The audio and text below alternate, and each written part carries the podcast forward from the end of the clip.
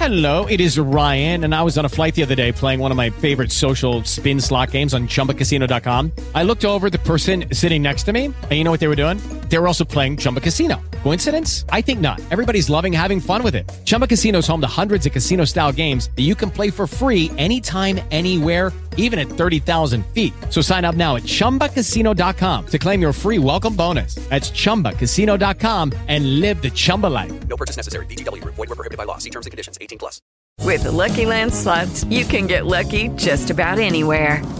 This is your captain speaking. Uh, we've got clear runway and the weather's fine, but we're just going to circle up here a while and uh, get lucky. No, no, nothing like that. It's just these cash prizes add up quick. So I suggest you sit back, keep your tray table upright, and start getting lucky.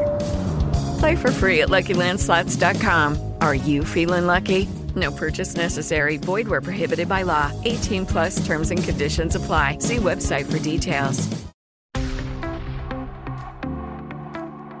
Podcastbook.it presenta La Psiche in Podcast con Ivan Scudieri. Ben ritrovati cari amici di podcastbook.it. Oggi all'interno della Psiche in Podcast affrontiamo un tema caro a tutti quanti noi. Siamo un pochino più leggeri del solito e parliamo di ripartenza, perché dal primo settembre nella psicologia umana sembra che parta un anno nuovo. Quindi il vero anno nuovo per alcuni parte il primo gennaio, per qualcun altro il primo settembre, dove ci sono tutti i buoni propositi. Voglio rimettere mettermi a dieta, voglio cercare un lavoro migliore, voglio affermarmi nel mio lavoro, voglio crescere, voglio trovare un amore stabile, insomma sono tante le aspettative e tanti buoni propositi che si concentrano all'interno di questa nuova ripartenza, di questo primo settembre e ce lo spiega a livello psicologico la nostra esperta psicologa e psicoterapeuta Antonella Petrella. Ciao Antonella!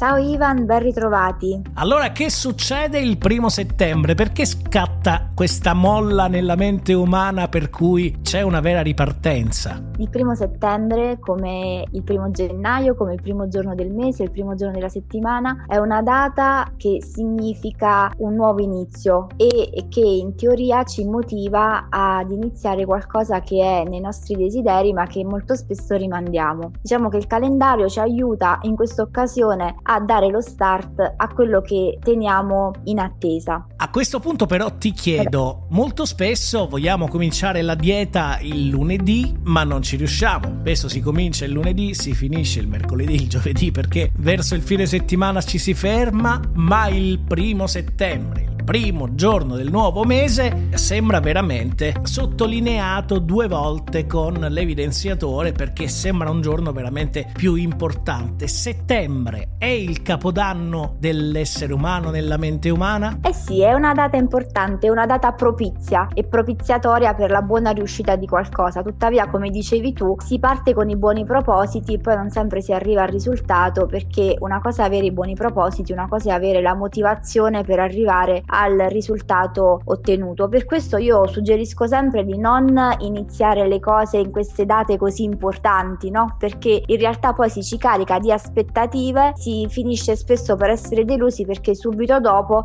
c'è il crollo di questa iniziale motivazione non reale che ci porta poi a chiudere i nostri progetti e qualche volta a fallire rispetto a quelli che erano quelli iniziali. Posso sì. fare degli esempi, per Vai. esempio, si inizia la palestra il primo settembre con lo scopo di andare tutti i giorni in palestra e dopo i primi dieci giorni in cui magari si è restati fedeli al pensiero avuto andiamo in palestra pochissimo finché la poi prima ce la e pioggerellina subito ci dà la motivazione ci scoraggia ci scoraggia. E allora bisogna trovare degli obiettivi fattibili realizzabili. Piuttosto che dire andrò in palestra tutti i giorni andrò in palestra due volte a settimana due ore a settimana in modo che man mano che avanza il tempo noi guadagniamo sicurezza, forza e motivazione e questa due volte a settimana può anche aumentare. Tuttavia è necessario fare le cose gradualmente e darsi degli obiettivi realmente raggiungibili. Sì, ma c'è qualcosa che possiamo fare per agire sulla motivazione? Bene, eh, dipende, è molto soggettiva questa risposta, dipende da quali sono poi le motivazioni personali. Io direi che per garantirci un risultato risultato migliore e far crescere la motivazione dobbiamo raggiungere piccoli obiettivi possibili, dobbiamo fare piccoli passi possibili, quindi non fare passi grandissimi, ma fare piccoli passi possibili in modo che ogni passo fatto è un obiettivo raggiunto e aumenta la voglia di raggiungerne un altro perché abbiamo avuto un risultato positivo. Quindi per aumentare la motivazione io suggerisco di darci dei micro obiettivi, di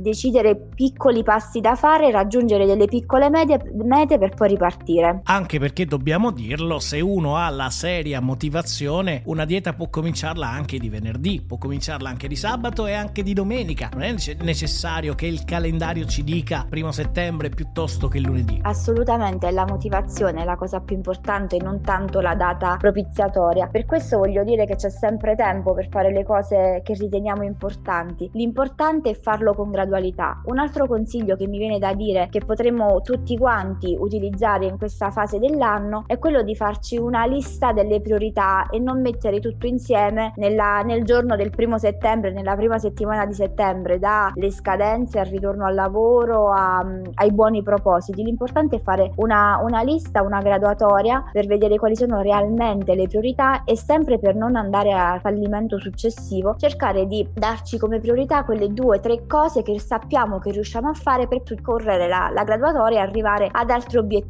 Una cosa alla volta, un passo alla volta e sicuramente settembre poi diventerà un mese non tanto temuto perché si ritorna al lavoro, si ritorna alla routine oppure si ritorna e si va incontro a delle grandi aspettative, ma un mese come tutti gli altri che ci aiuta a portare in maniera equilibrata, costante e coerente avanti tutto quello che desideriamo. Stiamo affrontando il tema della ripartenza, dei buoni propositi, delle aspettative, ma il primo settembre per qualcuno è anche un mese di ansia. Come si può gestire l'ansia della ripartenza? Esatto, per tutta l'estate probabilmente diciamo ci pensiamo a settembre, poi arriva settembre e a settembre dobbiamo pensare a tante cose. Vale lo stesso principio della gradualità, di mettere un mattoncino alla volta insieme e allora cerchiamo di, di scrivere di nuovo anche in questo caso una lista delle cose da fare, dalle più importanti a quelle meno importanti, oppure da quelle più semplici a quelle più difficili e cerchiamo di rispettare questa lista che abbiamo fatto in modo che ogni volta, ogni giorno spuntiamo qualcosa per arrivare poi a, ad avere la lista completata e tutto quello che abbiamo rimandato a settembre completato. Oppure rivolgiamoci ad un psicoterapeuta, ad uno psicologo che ci può aiutare, anche perché dobbiamo raccontarla bene questa storia che dallo psicologo e dallo psicoterapeuta non è che ci devono andare quelli malati, ci devono andare quelli che non riescono magari da soli